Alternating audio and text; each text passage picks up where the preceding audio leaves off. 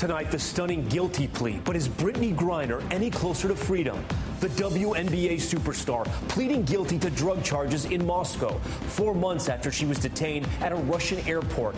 Griner telling the court she accidentally packed cannabis in her suitcase. But she now faces a decade behind bars. Is that guilty plea part of a bigger plan to bring her home? What the White House is saying tonight.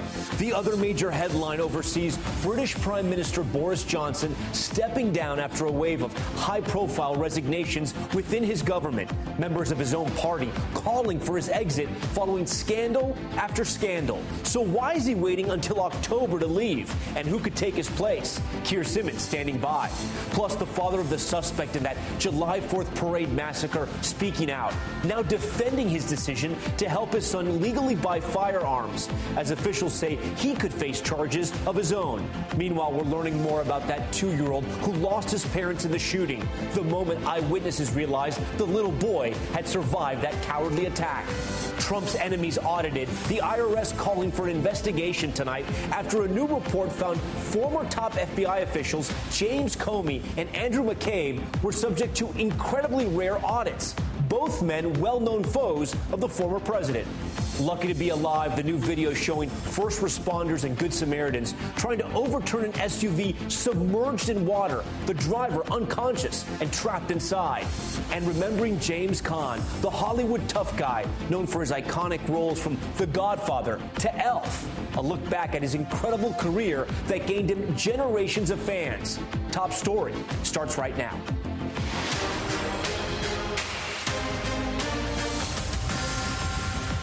And good evening. Is Brittney Griner one step closer to coming home?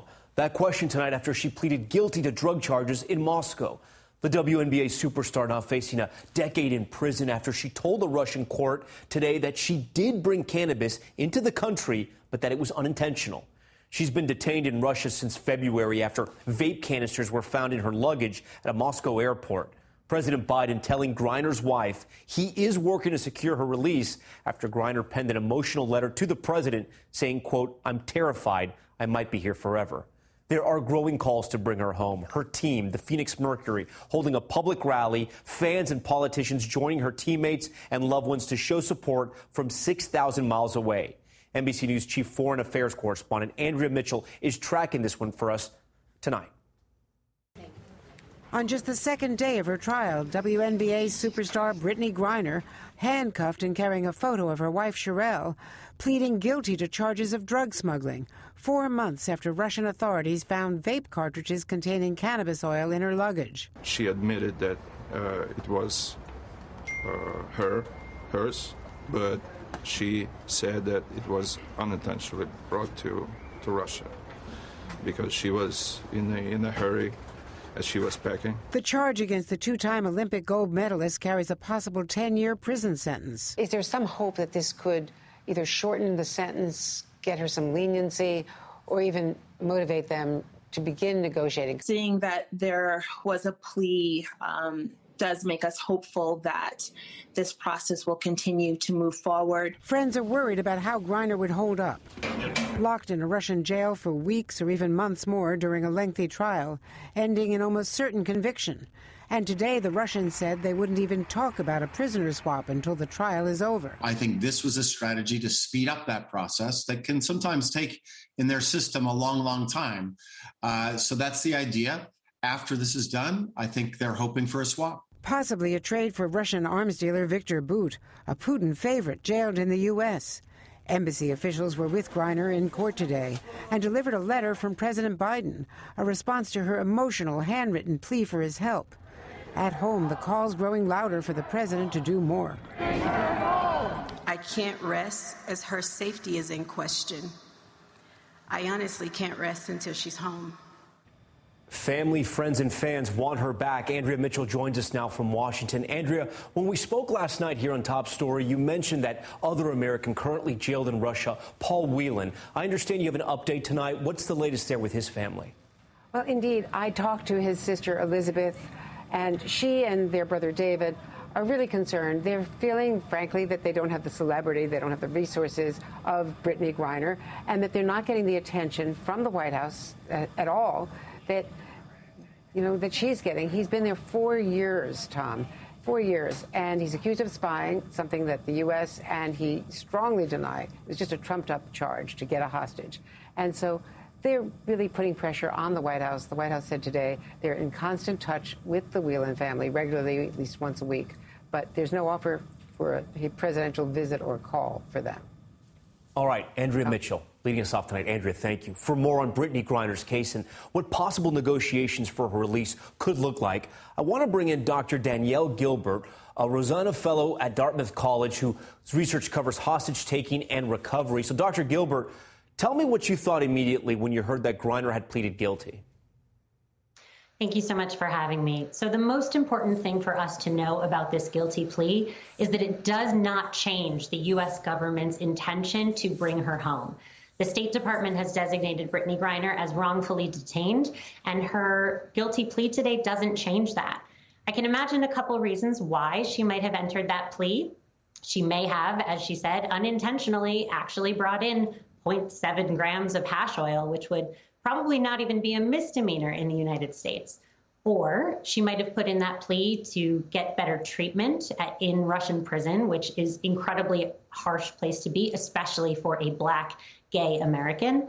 Or it might be part of a deal to get her home. It might be a necessary requirement for a negotiated swap. So, so if there's a swap happening right now, who's speaking to whom? So, so the U.S. and, and is it somebody in the Biden administration? Is it somebody at the FBI, the CIA, the State Department? I mean, who's making those calls over to Russia to say, we want Brittney back, here's who we're going to give you?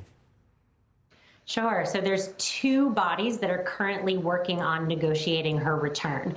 One is inside the U.S. government at the State Department. It's called the Special Presidential Envoy for Hostage Affairs, who is essentially the United States government's chief hostage negotiator. He and his office are working behind the scenes in conjunction with the White House to negotiate with the Russians what that might look like. There's also some non government personnel who are negotiating for her release. And former ambassador and former governor Bill Richardson and his organization, the Richardson Center, are also negotiating on her behalf. And they have worked on many former hostage and detainee cases with very successful results. Do you think this ultimately goes all the way to the Oval Office? Will President Biden make this call? I do. At, at, the end of the day, when an American is coming home through any sort of prisoner swap or negotiated release, it's the President of the United States who has to sign off on that deal. What do you think is going to happen here? What's your prediction? So she will almost certainly be found guilty. More than 99% of cases in Russian court are found guilty. It is not a legitimate criminal justice system like we would think of in the United States. So she will almost certainly be found guilty, but that's just one step in the process. The Russians are working to increase their leverage, and then it really becomes part of the negotiation. At the end of the day, I would expect her and hopefully Paul Whelan to come home as part of a negotiated exchange. You think both of them in, in, in one exchange?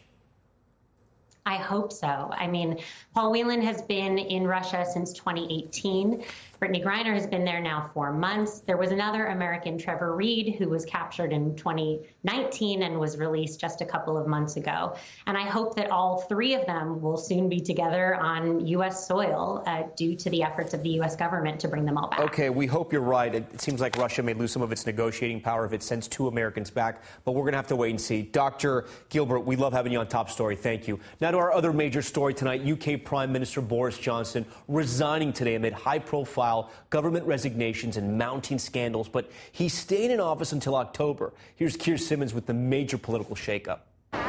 Tonight, Britain, America's closest ally, descending into uncertainty after Prime Minister Boris Johnson's dramatic, defiant Downing Street statement today, blaming his own party for forcing him out. The herd instinct is powerful. When the herd moves, it moves. How sad I am to be giving up the best job in the world but them's the breaks. And there we are, classic Boris Johnson. No apology, simply an explanation for why he fought so hard. As he spoke outside Downing Street, opponents booed. The world famous Boris Brand, unkept hair and love of political stunts, even when they went wrong. Becoming a fatal liability as Prime Minister. His integrity questioned by a cascade of scandals where he was caught lying, including at first denying, then acknowledging he attended parties during COVID lockdowns. But his global impact undeniable, controversially leading Britain into Brexit and through a pandemic even hospitalized himself, then allying himself with President Biden to support Ukraine's President Zelensky, traveling twice to Kiev. Thank you to your, your incredible, your incredible resistance. Zelensky expressing sadness at Boris Johnson's departure today. All right, major international implications as well with this resignation. Keir Simmons joins us now from London. And Keir, Johnson plans on staying as prime minister on, until October, but now there's some new controversy about that?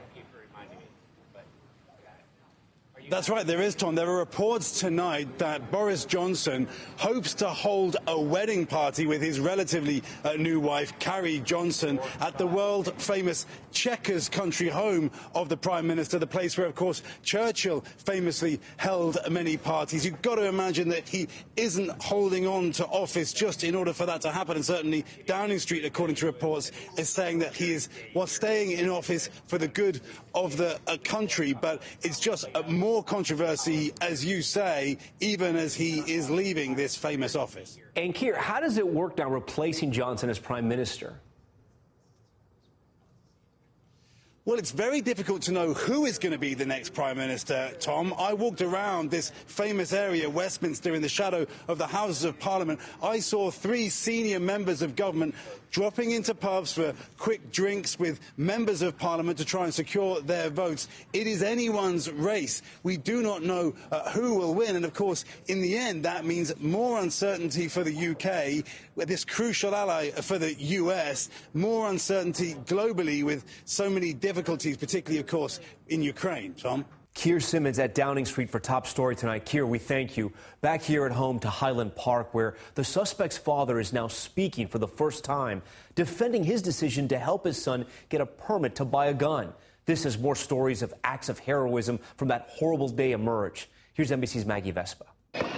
Days after authorities say Robert Crimo III carefully planned an attack on a 4th of July parade, his father speaking out for the first time, telling the New York Post he talked to his son 13 hours before the shooting, adding, That's why I guess I'm in such shock. Like, did he have a psychiatric break or something? The father saying he sponsored his son's application for the ID card needed to buy guns because he thought he would use them at a shooting range. In the years since, prosecutors say Crimo bought five weapons, including the one used at Monday's shooting and another later found in his car. His father telling the Post his son bought everything on his own and they're registered to him, adding, I didn't do anything wrong. Tonight, officials are not ruling out the possibility that Crimo's father could face charges, though at this point, no determination has been made about his liability. Meanwhile, this community is only beginning to process the trauma of Monday's attack. How are your officers doing? They're devastated. This, this is our community. Highland Park's police and fire chiefs say many of their staff were in the parade. Their families lined the sidewalks. We had a couple firefighters. They knew their families were right there where this shoot, shooting was happening. Uh, so they didn't know whether or not they'd pick up a family member. I didn't realize that the mother was also shot. Father and son, Tom and Morgan Brooks, were in an underground parking garage when the shooting started. They ran to help. Just in the plaza, just people lying down that were shot, a couple dead people. That's when they noticed something under one body. I saw two people. I saw two heads. So that's that's when it that's when it clicked in my head that it's there's someone else under him. He was very obviously a child. It was Kevin McCarthy lying on top of his two year old son, Aiden.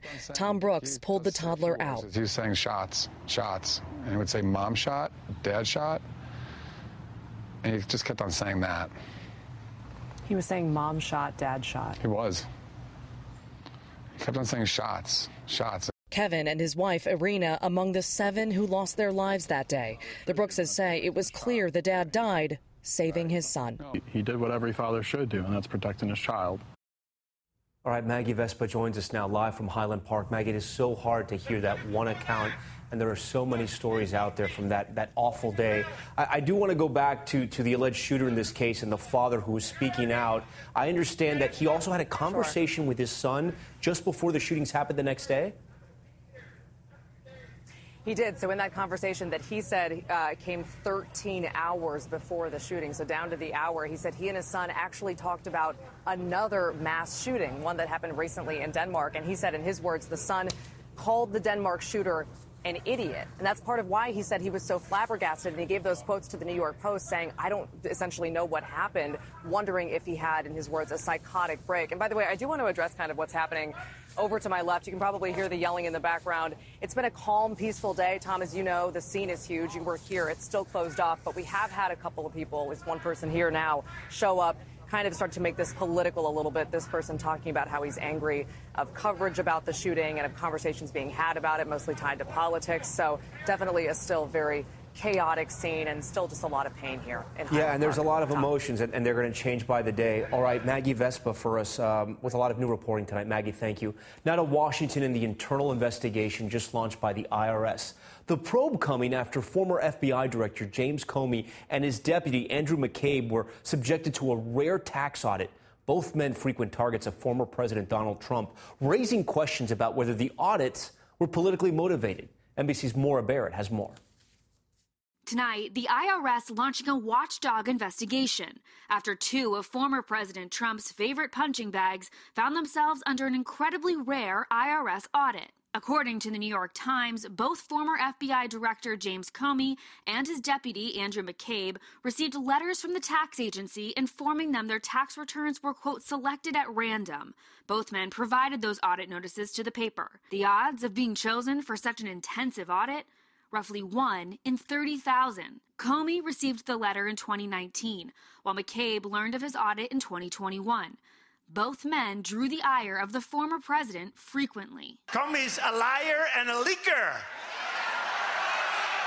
You know, you know, I did you a great favor when I fired this guy. And McCabe and Comey, who lied to Congress and did so many other bad things. These are bad, corrupt people. These are bad people and very bad for our country. Trump even accusing both men of treason, a crime punishable by death, in an exchange with our Peter Alexander. Who specifically are you accusing of treason? Well, I think a number of people, and I think what you look is that uh, they have unsuccessfully tried to take down the wrong person. If you look at Comey, if you look at McCabe. Comey in 2018 didn't hold back his feelings about Trump either. I don't think he's medically unfit to be president. I think he's morally unfit to be president. Years of this dramatic discourse leading Comey to suggest Trump may have had something to do with the audits, telling the New York Times, maybe it's a coincidence or maybe somebody misused the IRS to get at a political enemy. Given the role Trump wants to continue to play in our country, we should know the answer to that question. McCabe coming to a similar conclusion on CNN Wednesday. Um, it just defies logic to think that there wasn't some other factor involved here. I think that's a reasonable question. When asked about the audit, former President Trump telling the Times through a representative, quote, I have no knowledge of this. An IRS spokesperson telling NBC News, it's ludicrous and untrue to suggest that senior IRS officials somehow targeted specific individuals for audits the agency now referring the matter to the Treasury Inspector General for review. All right, Maura Barrett joins us now from Washington. Maura, this is either two things a wild story or a wild coincidence. So while we wait for the results of that review, do we know how the audits turned out? Yeah, Tom, the audits have been completed. The first one from 2017 reportedly found that Comey and his wife actually overpaid. They told the Times that they received almost a $350 refund. Meanwhile, McCabe and his wife told the Times that they actually owed a little bit extra, a small sum, they say, that they paid back. Okay. Tom? Has the Biden administration said anything about this today? Well, Press Secretary Karine Jean Pierre did answer a question about whether the president has confidence in the IRS commissioner, who was a Trump appointee. She refused to answer directly and said, saying repeatedly uh, that his term is up in November. All right, Maura Barrett for us tonight. Maura, thank you. We turn now to the growing concern over rising COVID cases again and the number of infections that may be undercounted. Omicron's highly contagious subvariant BA5 now responsible for the majority of new cases. Will new vaccines prevent what could be a devastating new surge? Miguel Almaguer has more. Tonight, as Americans gather, travel, and vacation in record pre pandemic numbers, the U.S. may be quietly and rapidly moving towards a summer COVID surge. There's no question in my mind that we're missing a vast majority of infections right now. Omicron subvariant BA5, the most contagious version of the virus yet, now dominant, making up more than 50% of new cases. And while there is no alarm at hospitals nationwide, many public COVID testing sites have shuttered, while at the same time, results from at home test kits are going unreported. The truth is, there are probably several hundred thousand, four or five hundred thousand infections a day happening across the country. Americans previously infected or protected by a vaccine are catching the virus at a worrisome rate. Even the boosted have gotten sick multiple times. We are seeing a lot of reinfections within months of prior infections. It's a reminder that an infection does not give you lifelong immunity. It's also a reminder that we're seeing rapid evolution of a virus that's trying to escape that prior infection immunity. With testing underway for a multi pronged umbrella vaccine aimed at stopping future mutations, this fall the U.S. is expected to roll out a booster targeting Omicron. Are you concerned at all that the new vaccines won't be able to protect Americans in the fall? So I remain optimistic that whatever, however the virus evolves, the new vaccines will provide a greater degree of protection, certainly than the vaccines we have right now. While a new poll says a majority of Americans are back to their pre pandemic lives, tonight around 60% of the nation has already caught COVID, a number certain to climb. As COVID cases climb in pockets of the country, in many areas there's been talk of returning to mask mandates indoors, but there simply isn't a public appetite for that safety measure. Tom? All right, Miguel. Today, the clinic at the center of the Supreme Court case overturning Roe versus Wade closed its doors. This added Mississippi to the list of states where abortion is no longer available. Blaine Alexander is in Jackson tonight. At Mississippi's only abortion clinic, as of today, the abortions are no more. Physicians like Dr. Cheryl Hamlin are seeing their last patients for follow up visits before the clinic permanently closes tonight. Has this been an emotional time for staff? Yeah. Yeah. A lot of hugging. Yeah. Mississippi is now one of nine states banning nearly all abortions. Three other states have implemented six week bans with rare exceptions. For women across the South who may be seeking abortions, what do you want these women to know? So I want these women to know that the pro life movement is very compassionate, genuinely so, um, and wanting to walk with them in their time of need getting them the resources that they need. The changing landscape of laws is putting increased focus on the states that do allow the procedure. Soon, the Pink House, as it's known in Mississippi, will reopen in New Mexico. They are starting a fund to help women from Mississippi and beyond get there. I, I'm not going to abandon these women. I mean, there's limits to what I can do, but I'm not going to abandon them. In North Dakota, Tammi Kromenaker is also preparing for a move. She runs Red River Women's Clinic, which today sued to stop that state's trigger law set to take effect at the end of the month. Um, gives us some more time. She is moving the clinic from Fargo, North Dakota to Moorhead, Minnesota, just 15 minutes away, but still a tremendous undertaking. Um, this is not just simply, you know, packing up a house or an apartment and moving, you know, across the city. This is learning new rules and regulations, making new forms for a new state, making sure that we are in compliance um, with the new state rules and, and restrictions. And Tom, this now shuttered clinic joins a growing list with more possibly on the way. Right now, at least 10 states have bans or restrictions either in litigation or set to take effect in the coming weeks. Tom.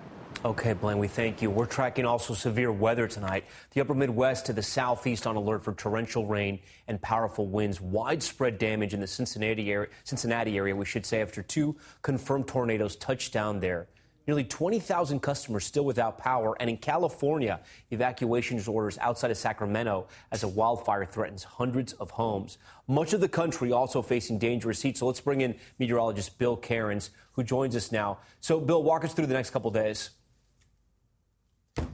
Yeah, good evening, Tom. Uh, the severe weather today has not been as rough as it was the last two days. We still have some areas of concern, and one of them being Augusta, Georgia. They just got nailed by a really powerful thunderstorm. Severe thunderstorm warning there. We got some severe thunderstorm warnings just south of Charlotte and also just south of Raleigh, but they're not widespread, and we're mostly seeing some wind damage with these storms. We're not seeing any tornadoes today, and we haven't really seen many reports of large hail. So let me take you through tomorrow, because we only have a small area of concern. We have two of them, one in Montana, and then as we head towards the Louisville, Cincinnati area, and also around Goshen, Ohio, where we just showed you that damage from that tornado, that EF2 that hit uh, last night. That area could also see more severe weather. Seven million people at risk, so small area, but this area has been hit hard the last couple days. I think this uh, heat story is going to be the weather story as we head into the weekend.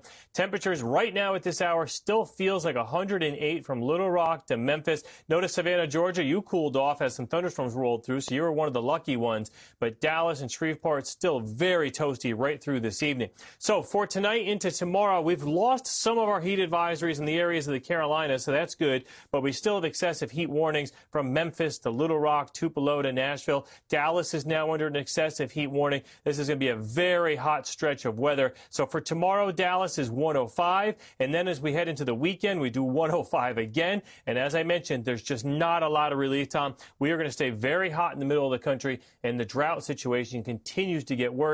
And now we're starting to worry about some of the crops uh, before they get collected in the fall. A lot of them are struggling in this heat and uh, through the drought. Going to be so hot there in San Antonio. Okay, Bill, we thank you. Still ahead tonight, the new details on the woman suspected of killing an elite cyclist. Authorities revealing her movements during her month on the run, including multiple aliases and the paper trail that finally helped track her down. Plus, the driver trapped inside a submerged SUV. Look at that. How a group of Good Samaritans and first responders saved her life. And the shocking moment a man jumped out of a New York City subway platform to escape police. What happened next? Stay with us.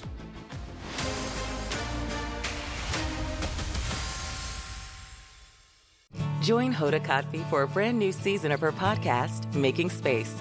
For season five, I am making space to talk to people who are providing a sense of hope and inspiration when life changes course. Uplifting conversations with inspiring individuals like NFL legend Drew Brees, singer songwriter Ziggy Marley, and Today Show co anchor Savannah Guthrie as you have never heard her before. I found faith more viscerally, not because the bad thing didn't happen, but because it did. I promise you, like me, will leave these conversations with some wisdom for your own journey, empowered and inspired to make space in your own life. New episodes of Making Space with Hoda Kotb are released every Wednesday. Listen now wherever you get your podcasts. Hey guys, Willie Geist here, reminding you to check out the Sunday Sit Down podcast. On this week's episode, I get together with seven time Grammy winner Kacey Musgraves to talk about the inspiration for her new album, the process she uses to write those beautiful songs, and finding success while bucking convention in Nashville. You can get our conversation now for free wherever you download your podcasts. All right, welcome back. We want to take you to Texas, where tonight U.S. Marshals are revealing new information about that yoga instructor turned fugitive in the case of that murdered cyclist. Not only was she using multiple aliases, but officials say she had multiple passports and even a receipt for plastic surgery. NBC Sam Brock is there tonight. Tonight, we're learning more about how Kaitlin Armstrong was brought into custody following a 43 day long search as the prime suspect in the murder of Anna Moriah Wilson, a world class cyclist. No matter where crime is committed, no matter where you flee, you're not beyond the reach of the law. The state, federal, and international nexus began with a warrant for Armstrong's arrest on May 17th in Austin. A flight fleeing the country using someone else's real passport from Newark, New Jersey on May 18th, per U.S. Marshals. And then a capture when Costa Rican authorities nabbed the 34 year old on June 29th at a hostel in Santa Teresa Beach. We concentrated where she took a bus from the San Jose airport in Costa Rica to hours away. Uh, they knew the route of that bus, and so that's where they started boots on the ground. And I'm telling you, it was old fashioned police work. The gumshoe approach, uncovering Armstrong using at least three different aliases. She altered her appearance, at the very least, by dyeing and cutting her once curly blonde hair. Marshals say Armstrong also sported a bandage on her nose and bruising when found. Do you have any reason to believe that she had plastic surgery to try to alter her appearance? She had a bandage on her nose uh, with a little bit of discoloration under her eyes. You know, her statement was that it came from a surfboard incident, and I think it's just, we'll leave it at that. Officials adding Armstrong left behind a receipt and two passports in a safe. What did the receipt show?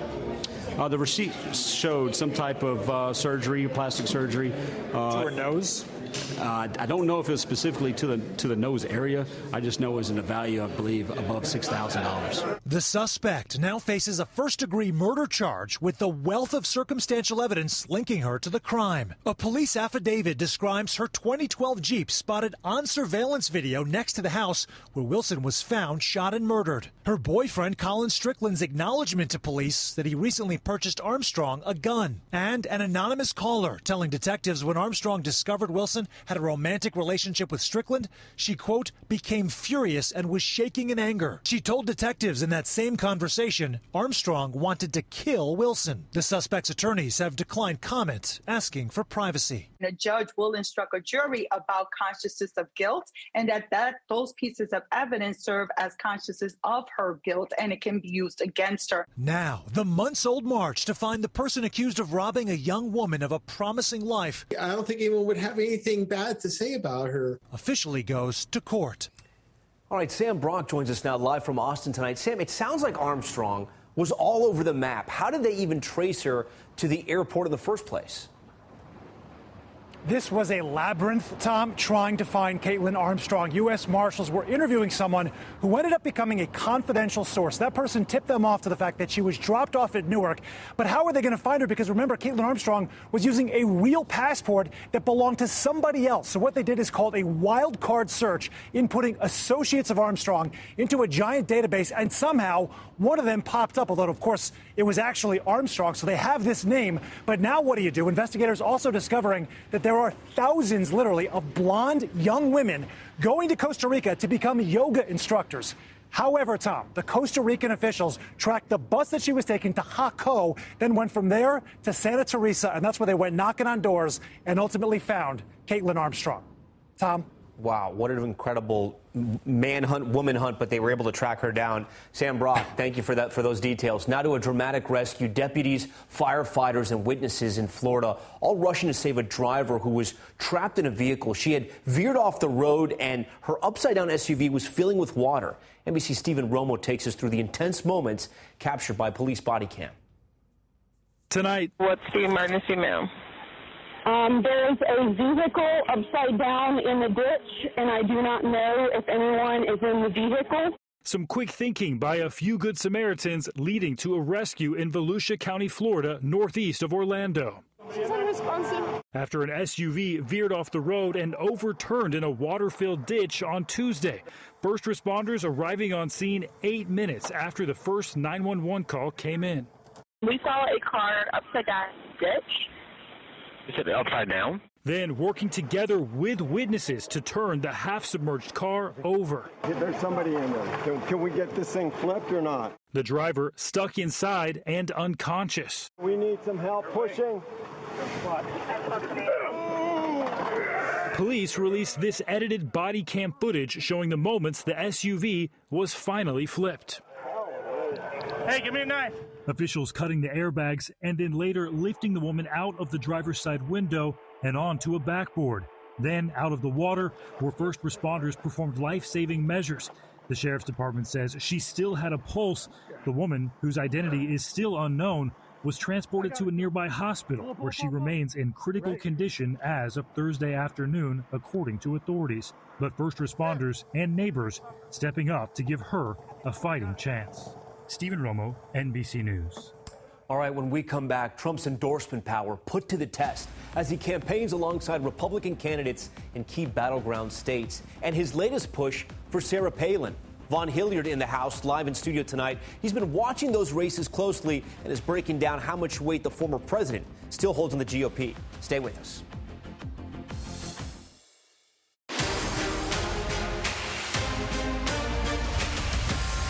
All right, we are back now with Top Stories newsfeed, and Derek Chauvin has been sentenced to another two decades behind bars. Last month, the former Minneapolis police officer pleaded guilty to violating George Floyd's civil rights, a federal judge sentencing him to 20 years with time served. Chauvin is already serving a 22 year prison sentence for Floyd's murder. A suspect fleeing police in New York City took his getaway to new heights. You got to check out this video. It shows the 25 year old man jumping from an elevated subway track and onto a building's roof in Brooklyn. A crowd below was cheering for him. Police say he climbed up the pole after hitting an NYPD officer with his car door while fleeing a traffic stop, but he did not make it far. He injured his legs, and police took him into custody. Now to the latest convictions in the Theranos scandal. A California jury finding the company's former president, Sunny Balwani, guilty of defrauding investors and patients. The now defunct company he ran with ex girlfriend Elizabeth Holmes falsely claimed their technology could use very small blood samples to test for a variety of illnesses. Holmes was convicted on similar charges in January. All right, we turn now to power and politics with former President Trump trying to show his influence on the Republican Party with endorsements in key primary battleground states. He's also going to campaign for Sarah Palin in her run for Congress. This as investigations into the former president heat up. Vaughn Hilliard has the latest. Multiple investigations into former President Trump intensifying this week, but it's not stopping him from wading into proxy battles across the country for control of the Republican Party. Endorsed by President Trump, Kari Lake for governor. In Arizona, Trump's candidate, Kari Lake, in a heated GOP primary matchup against Karrin Taylor Robson. She was endorsed on Thursday by current Arizona Republican Governor Doug Ducey. It was Ducey who screened Trump's call while certifying Trump's 2020 election election loss in the state. There's only one great candidate for governor this year Karrin Taylor Robson and I'm proud to support her. This after a fiery debate between the candidates. Mamma mia. We I feel like I'm on an SNL skit here. The growing rift in the party as Trump prepares to head out on the campaign trail this weekend to Nevada for a rally, helping lift his pick for the U.S. Senate there, Adam Laxalt, who will take on incumbent Democrat Catherine Cortez Masto in November, and then to Alaska to support Sarah Palin, who is running for Congress, returning a favor from six years ago when she campaigned campaigned for him in Iowa. Are you ready to make America great again? And Kelly Tshibaka. The woke leftist tried to cancel me. Who Trump is hoping will oust the state's current Republican Senator Lisa Murkowski, who voted to convict the former president after his impeachment for January 6th. Lisa Murkowski, someone who's supposed to fight for Alaska stopped fighting for us years ago. This after Wednesday night's Republican debate for Michigan governor, where each of the candidates tried to outprove their loyalties to Trump in the state he lost in 2020. Yes, I was in Washington, D.C. on January 6th. President Trump is still my president these Republican races as the January 6th Select Committee continues its investigation. Its next public hearing is Tuesday, and a district attorney in Atlanta, in an interview with NBC News' Blaine Alexander, not ruling out a subpoena for the former president regarding potential interference in the 2020 election. We're going to do our due diligence. Plus, just over one week from now, over the course of the investigation, Trump is slated to be deposed by lawyers from the New York State's Attorney General's office as part of its civil investigation investigation into the Trump Organization and its assets. For Trump, a continued battle on two fronts against persistent probes and for pure political power.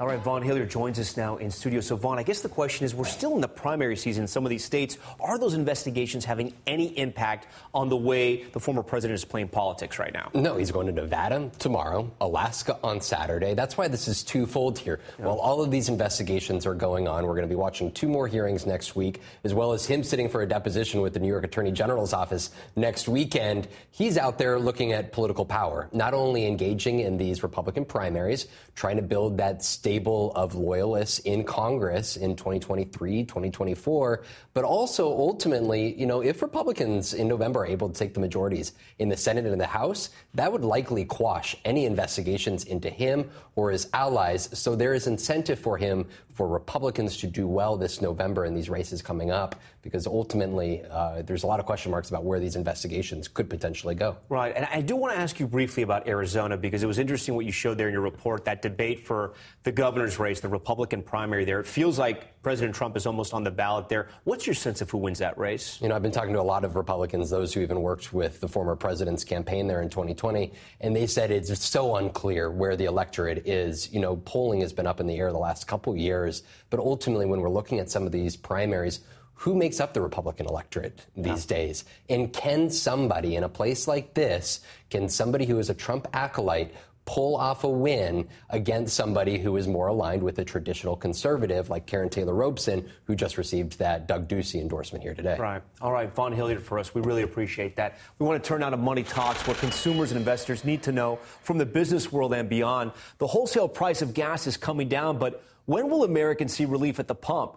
U.S. gasoline futures dropping more than 11% this week, following a decrease in oil prices. But with the national average for a gallon of gas around $4.75 still. I want to bring in the founder of the Energy Word and author of Turning Oil Green, Dan Dicker. He joins Top Story once again. Dan, great to have you on Top Story tonight. So my question to you is this, and the whole genesis of this segment is people out there are reporting that, that gas retailers, essentially gas stations, are now buying wholesale gas for a cheaper price, and there's still sticking it to the consumer. Of course, they have to make a profit, but, but are the profits now too high even for the gas stations? Well, the rack price changes, Tom. What really is interesting about what's going on is that, you know, the gas market and the crude oil market are as strange as I've ever seen them. Uh, it's another piece of what's been a very strange couple of years everywhere you look.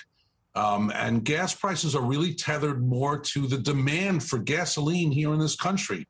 And what the real issue is with gas prices, the reason they won't come down as much as crude oil has come down in recent days is because drivers, for all their whining about gas prices, and it's honest whining, it's very, very expensive, refuse to drive less. We, we, the miles driven that we're looking at are as high as they've ever been in the entire history of this country. Now we know that there's a lot of pent up demand because people want to travel after the pandemic. And but but uh, do you see is, do you, know, see stuff out there? I get that, but do you see stuff out there of, of gas stations price gouging? And listen, I know we live in America and businesses should be able to make a profit, but but where's the line being drawn, or is there a line? I, I, tell you that I haven't seen much of this, and the reason is that there is a generalized rack price, okay, and that's what you're talking about. This kind of uh, wholesale price for gasoline that goes to everybody, whether it's to Exxon stations or Shell stations, Gulf stations, or your local Speedway, your local BJ's Club, Costco, wherever you get your gas. yeah. Yeah, and the point is that you know people who are shopping for gasoline won't find much of a difference between the BJ's Club, who has no interest whatever in, in, putting much of a profit from their wholesale price to their consumers for a very good reason, and what they're paying at Exxon. You can save a few cents, but I do not see this kind of widespread gouging that people are talking about, and it really doesn't exist in the marketplace. It so, really does. So the prices don't come down, you don't think, until Americans start driving less. Unfortunately, I mean, that's economics 101. I mean, prices have to match demand at some point, and so far, um, the demand has not been coming down based upon the prices. So uh, I think we're going to get some relief. I, I, think that there is finally some interest in driving less and carpooling, doing all of those things in the summertime that you need to do in order to uh, relieve yourself of what high gas prices are. But until we see the, the kind of the um, the behaviors of American drivers change a little bit, uh, I think we're in for a, a tough summer in terms Dan, of gas prices. Dan, before you go with the change in price of oil, do you think this changes anything in the president's calculation as he heads to Saudi Arabia? Uh, you know, in many ways, the president is doing what every president has done when prices have gone up. George Bush went to Saudi Arabia. Trump sent a, you know, an emissary to Saudi Arabia when prices went up. And what he's going to do, he's going to ask for more barrels from the Saudis. The Saudis are going to pat him on the head like he's patted, the, like the, the, the sheiks have patted uh, other presidents in the past. And they're going to tell him, we're doing all we can do, Mr. President. Please be patient. And basically, they're going to do nothing. So uh, it's very much you know, it's very much in the interest of the president to try and do something and to uh, appeal to what is supposed to be a military ally of the United States to help him out in terms of uh, oil prices and gas prices. But I don't think he's going to get very far. Dan Dicker for us. We always love you breaking down the complicated and frustrating issue of gas prices in this country. All right, we move on now to top stories Global Watch. ISIS has claimed responsibility for a deadly prison raid in Nigeria. The attack in the capital of Abuja freed nearly 900 inmates. More than 440 are still missing, though. Several people killed, including a security officer. The claim from ISIS raising fears that the terror group, which has close ties to Boko Haram, is moving from the northeast part of that country. All right, and Spain's running of the bulls has returned after three years. Thousands running through the streets of Pamplona, chased by bulls, to mark the start of a nine day festival. That festival was last held in 2019 due to the pandemic, of course. At least six people were injured this year, including a man from Atlanta, but they are all expected to be okay. All right, coming up, the unrest in Haiti, violence reaching unprecedented levels in the country one year after the shocking assassination of its president. So, is it impacting immigration in the U.S.? Gabe Gutierrez standing by. Back now with the Americas. Today marks one year since President Jovenel Moise was assassinated in his home, and the turmoil in Haiti is growing worse by the day. Gang violence and fuel shortages are just some of the problems plaguing the people of that country, and many see no end in sight. NBC's Gabe Gutierrez reports. Today in Haiti, a memorial marking one year since President Jovenel Moise was assassinated. Protesters demanding answers. It comes as the UN High Commissioner for Human Rights says armed violence has reached unimaginable and intolerable levels in Haiti. Last month, a gang took over the country's largest port and set files on fire. This has become daily life here in Haiti. Tires burning on city streets, protesters furious at the government's inability to confront kidnappers. Since we reported from Port au Prince last year following the kidnapping of 17 missionaries, the desperation in Haiti has grown more dire. Fuel shortages, gang violence, labor strikes. In some parts of the country, all out lawlessness. The director of this hospital told us medical personnel live in fear of being abducted. They're very scared, and we are trying to provide some training about anticipating some, some alert signs to avoid. From January to March of this year, there were 225 reported kidnappings in Haiti, a 58% jump from the same period last year. In April and May, the UN says 16,000 people have been displaced and 1,700 schools have been forced to shut down, leaving half a million children out of their classrooms.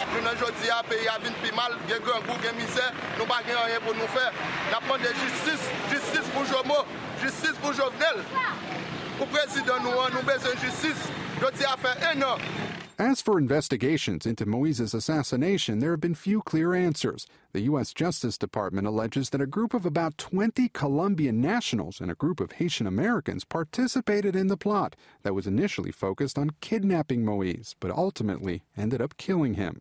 In Haiti, 18 jailed suspects, ex Colombian soldiers, have not stood trial yet. La justice doit continuer à faire le maximum pour traquer les coupables. Another suspect, Prime Minister Ariel Henry himself. The New York Times reporting that phone records indicate he spoke with another man accused of masterminding the plot. Henry has denied wrongdoing. The Justice Department has asked a Miami court to stop testimony from one of the extradited suspects from being made public because it may contain classified information. All right, Gabe Gutierrez joins us now on set. And Gabe, I know NBC News has some additional new reporting about the immigration crisis with Haiti and the U.S. right now and a change in policy. Yeah, that's right, Tom. According to an internal planning document obtained by NBC News, the Biden administration is allowing more Haitians to stay in the U.S. and seek asylum if they come through a legal port of entry. Now, previously, you might remember, Tom, many Haitians were being flown back to Haiti uh, if they came to the U.S., but now the Biden administration is trying to incentivize incentivize those Haitians to go through a legal port of entry instead of trying to cross undetected. All right, Gabe Gutierrez with that new reporting. Gabe, we appreciate that. And big news out of Hollywood tonight when we come back, remembering James Caan, the on screen tough guy known for iconic roles ranging from The Godfather to Elf. A look back at his legendary career. Stay with us. Finally, tonight, we end with a celebration of the life of acting legend James Caan. Co stars sending in messages of love and loss upon learning of his passing. His career spanning decades, but his big break and biggest part coming some 50 years ago in one of the greatest films of all time, The Godfather. For decades, one of Hollywood's brightest stars, defined by his most iconic role. Hey, my sister's wedding. Hot-headed gangster Santino Sonny Corleone. What are you gonna do? Nice college boy, huh? Didn't want to get mixed up in the family business? Huh? Now you want to gun down a police captain? Why? Because he slapped you in the face a little bit? Huh? What do you think this is, the army where you shoot him a mile away? You got to get up close like this. Bada bing! You blow their brains all over your nice Ivy League suit. Come here. Mwah! You're taking this very personal. Tonight, tributes pouring in from his Godfather co stars. Pacino remembering James Caan for his role in that film, saying, quote, Jimmy was my fictional brother and my lifelong friend. De Niro adding, I'm very, very sad to hear about Jimmy's passing. Known for his edgy masculinity, his career began with smaller roles in TV and westerns, holding his own with John Wayne in El Dorado. Well, it don't work out that way. I'm learning that. Before taking off in the role of terminally ill football player Brian Piccolo in the TV movie Brian's Song, a movie that made a generation of men laugh and cry. I think I, I owe you a beer. I owe you a lot more than that. Yeah. By then, he was on his way to the role of a lifetime, playing the explosive and doomed Sonny. Sonny, we ought to hear what they have to say. No, no, no, no more. Not this time, Consigliere. No more meetings, no more discussions, no more Sollozzo tricks. You give him one message, I want Sollozzo. Now it's all out war. We go to the Some back. of the other families won't sit still. They hand me Sollozzo. That one role changed his life. Sonny created me pretty much. I don't think I created Sonny. His run of volatile characters continued with a professor with a crushing addiction in The Gambler. Rollerball, where he played an aging star in the future's most violent game. A nightclub owner in Funny Lady. Shh. Jewish, not Italian or Irish, Caan was born in the Bronx and raised in Queens. And off screen, he was active on the Hollywood social scene, a regular at the Playboy Mansion.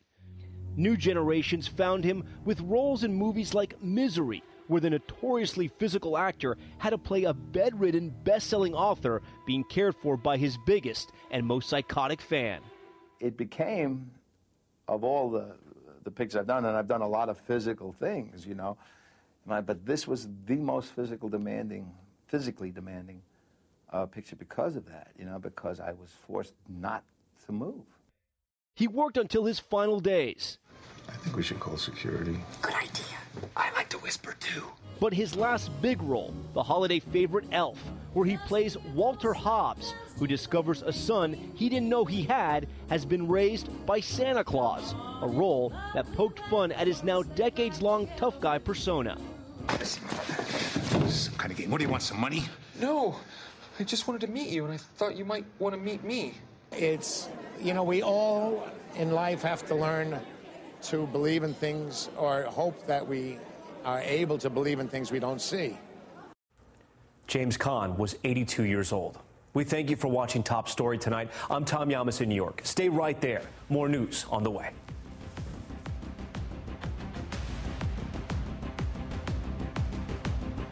Primary season is here. If you've got voting questions, we've got voting answers. Visit NBCNews.com slash plan your vote. You'll find when and how to vote in your state's primary election. Visit NBCNews.com slash plan your vote today.